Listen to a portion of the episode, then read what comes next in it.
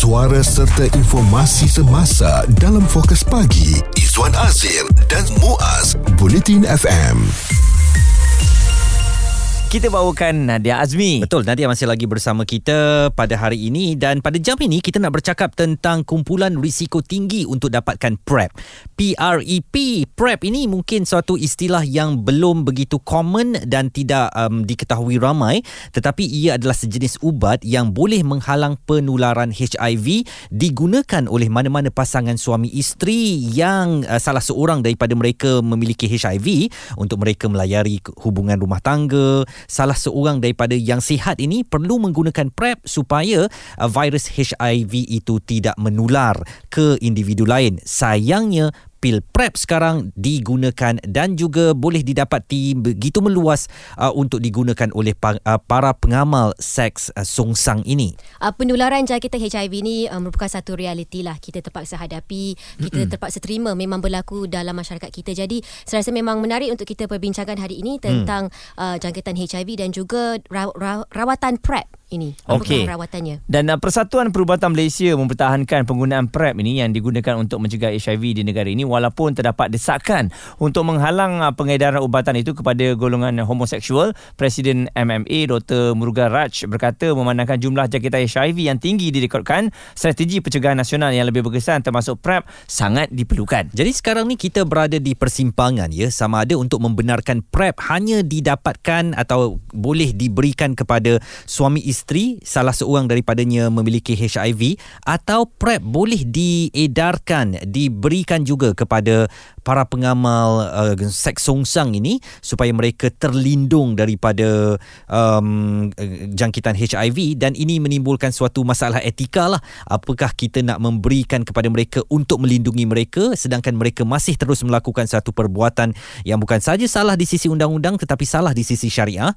Nah, ini menimbulkan persoalan kepada kita kita sama ada wajar tidak PrEP ini disebarluaskan termasuk kepada golongan homoseksual. Di Malaysia Izwan kita kan uh, hidup dalam masyarakat majmuk, mm-hmm. pelbagai agama dan bangsa. Uh, jadi saya rasa kita semua pihak yang terlibat patut mencari satu titik pertemuan di tengah. Mm-hmm. Uh, we have to strike a balance lah betul? di mana semua pihak boleh bersetuju tanpa kita nak discriminate sesiapa mm-hmm. sebenarnya sebab mm-hmm. ini melibatkan hal peribadi. Ya, betul. Tapi uh, masalahnya bila pil ini dijual uh, tanpa ada monitoring ya, mm-hmm. maksudnya tak ada pemantauan, bahayanya sebab ada orang yang mengambil kesempatan Izwan. Betul. Orang yang menyalahgunakan seperti homoseksual tadi mm-hmm. yang menyebabkan uh, mufti uh, Selangor juga uh, telah mengeluarkan kenyataan mengenai perkara ini. Isu terkini dan berita semasa hanya bersama Izwan Azir dan Muaz Bulletin FM. Kami sedang memperkatakan tentang penggunaan ubat PrEP dan mungkin anda tak terlalu biasa dengan PrEP ini adalah sejenis ubat yang sepatutnya digunakan oleh uh, suami dan isteri salah seorang daripada mereka mengidap HIV uh, untuk membolehkan mereka melayari hubungan rumah tangga mereka dengan selamat walaupun tanpa penggunaan pencegahan seperti kondom PrEP boleh melindungi salah seorang daripadanya daripada dihinggapi atau dijangkiti HIV. Okey dan Jabatan Mufti Selangor pun baru-baru ini menentang pemberian PrEP ini kepada mereka yang mengalami mengamalkan gaya hidup homoseksual ya dan uh, dengan berkata ia menjadi satu bentuk subahat dalam dosa dan maksiat. Jadi kita bersama dengan Dr Anita Sulaiman iaitu ketua sektor HIV daripada bahagian kawalan penyakit Kementerian Kesihatan Malaysia. Jadi Dr Anita, uh, adakah ataupun haruskah ubat PrEP ini dibenarkan untuk penggunaan umum? Kementerian Kesihatan sebenarnya is the receiving end. Kita menerima yang dah sakit. So yang dah sakit itu kita dapati setiap tahun saban tahun it at average 3000 kes dan tidak ada nampak pengurangan. Malah bila kita estimatekan dia akan menaik pada satu waktu nanti. Dalam 2-3 tahun akan datang dia akan rebound. Because kita tidak ada satu pun program pencegahan bagi sexual uh, transmission ini, program yang benar-benar mantap yang boleh mencegah. Jadi apabila kita mengetahui bahawa ada PrEP ini yang boleh mencegah jangkitan 99%, 99% melalui sexual. So di sini kita lihat ada mekanisme so ia perlu ditambah kepada pakej pencegahan sedia ada. Uh, PrEP di luar sana, it cost about around, sebelum ini harganya dalam 100 ke ada sampai 150 pun ada. Itu tak masuk lagi dengan kos ujian untuk pemantauan tahap kesihatan dia. Uh, so that's why kita dapati, kita rasakan bahawa it's time for Malaysia. Kementerian Kesihatan untuk menambah option pencegahan itu Okey dan uh, doktor pandangan doktor sendirilah eh dari segi pro and cons dia sebab ramai yang kata pemberian PrEP ini lebih kepada negatif. Pandangan doktor? Cuba kita lihat daripada sisi yang positif PrEP ini. Saya melihat kita terlalu menggambarkan negativiti dengan PrEP ini bahawa uh, PrEP ni akan meningkatkan aktiviti songsang mereka dan sebagainya. Kenapa kita tidak lihat dari sisi yang positif? Mungkin dengan asbab PrEP ini, because those are the group of people, negative, they are not positive. The positive dia datang kat kami. They are negative, they are out there. Dengan asbab adanya PrEP, they come to us. They come to us. Monthly, three monthly, six monthly. Bukankah itu satu platform untuk kalau kita nak membantu mereka kembali dan juga mengurangkan risiko dan sebagainya secara berperingkat sehingga akhirnya dia mendapat mendapat jalan pulang. Dr. Anita Sulaiman, beliau adalah Ketua Sektor HIV di bahagian kawalan penyakit Kementerian Kesihatan Malaysia.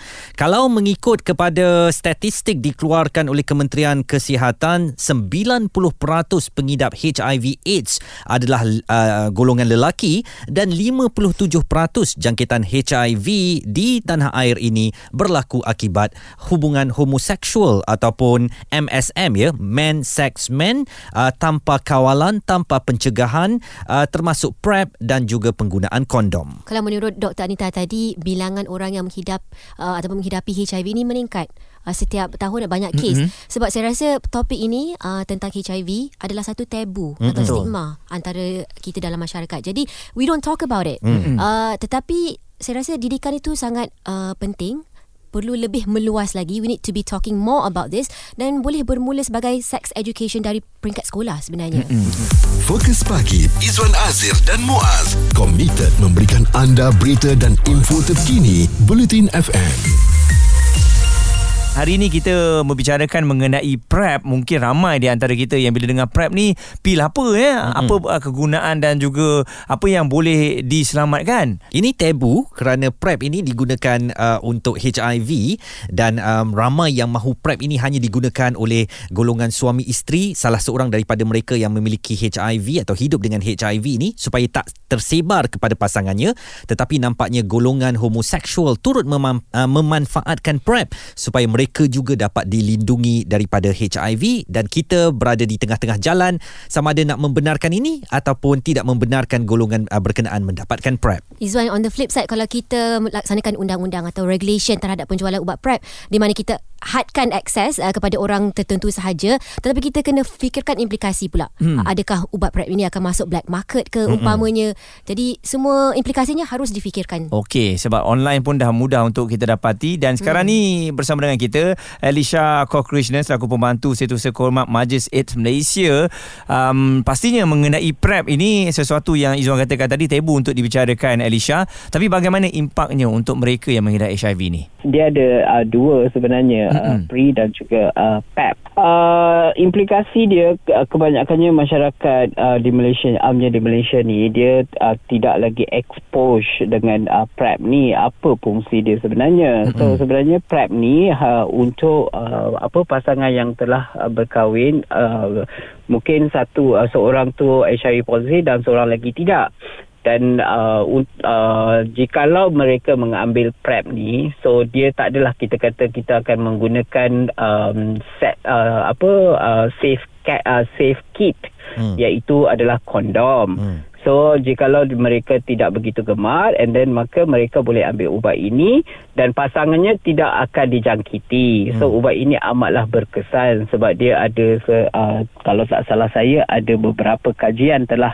dilakukan pada semua gender uh, dan ubat ini sangat efektif dan PEP pula untuk um, kebanyakannya uh, digunakan di medik uh, apa dalam medical di mana doktor membuat pembedahan terhadap orang yang hidup dengan virus HIV, terkena jarum, terkena pisau dan ada luka-luka. Then PEP itu amatlah sesuai dan PEP uh, PEP ini uh, dah lama sebenarnya dekat Malaysia ni uh, apa digunakan dalam uh, clinical hmm. Buat masa kini pada 1 hari bulan Januari tahun 2023 kita ke, uh, Kementerian Kesihatan Malaysia dan juga uh, Malaysian AIDS Council telah bekerjasama dengan beberapa klinik iaitu dalam 18 klinik kesihatan uh-huh. daripada 11 negeri. Uh, so uh, sesiapa yang memerlukan PrEP ni kita boleh describe ataupun boleh ambil secara percuma di klinik uh, klinik-klinik yang berdekatan hmm. dengan uh, negeri uh, uh, setiap negeri lah. Elisha, tetapi uh, uh, saya merasakan kita berada di persimpangan sekarang dari segi nilai uh, budaya masyarakat tempatan. Untuk membiarkan akses PrEP ini didapatkan begitu mudah orang mungkin akan melihatkan kita bagai menggalakkan LGBTQ di negara kita. Tetapi kalau kita tidak membenarkan akses itu kita terus meningkatkan jumlah jangkitan HIV bagaimana boleh kita lakukan supaya kita berada di titik tengah um, uh, dalam menghormati nilai budaya masyarakat kita dan juga nak menghalang HIV daripada terus menular? Daripada kita menghalang uh, persepsi masyarakat ni uh, saya ada pengalaman uh, d- uh, dari tahun 2006 dulu masa kita nak uh, mempromotkan uh, methadone program.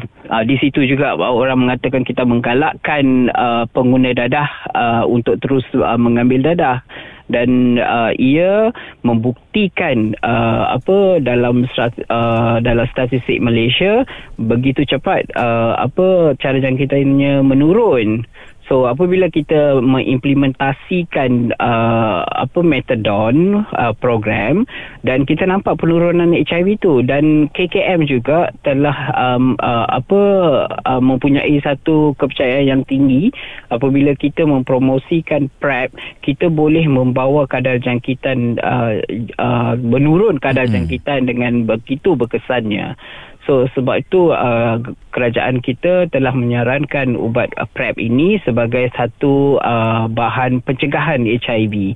So it's, it's really effective dekat negara-negara yang membangun dan juga negara-negara jiran kita. Itu dia Elisha Nur Krishnan, uh, pembantu setiausaha kehormat Majlis AIDS Malaysia. Jadi tadi Elisha ada mengatakan ubat PrEP dan PEP ini uh, digunakan atau disarankan oleh kerajaan untuk bukan sahaja tujuan klinikal tetapi untuk hubungan mereka yang berada dalam hubungan, hubungan hubungan homoseksual kerana mm-hmm. terbukti ia telah uh, berjaya menurunkan uh, bilangan orang yang menghidapi penyakit AIDS atau HIV ini. Di kalangan masyarakat uh, ramai juga yang memperkatakannya Umu Afira Zainul Abid menulis di Twitter, I firmly believe that Malaysia should take a pioneering role in developing its own tailored modules and progressive fatwas related to PrEP.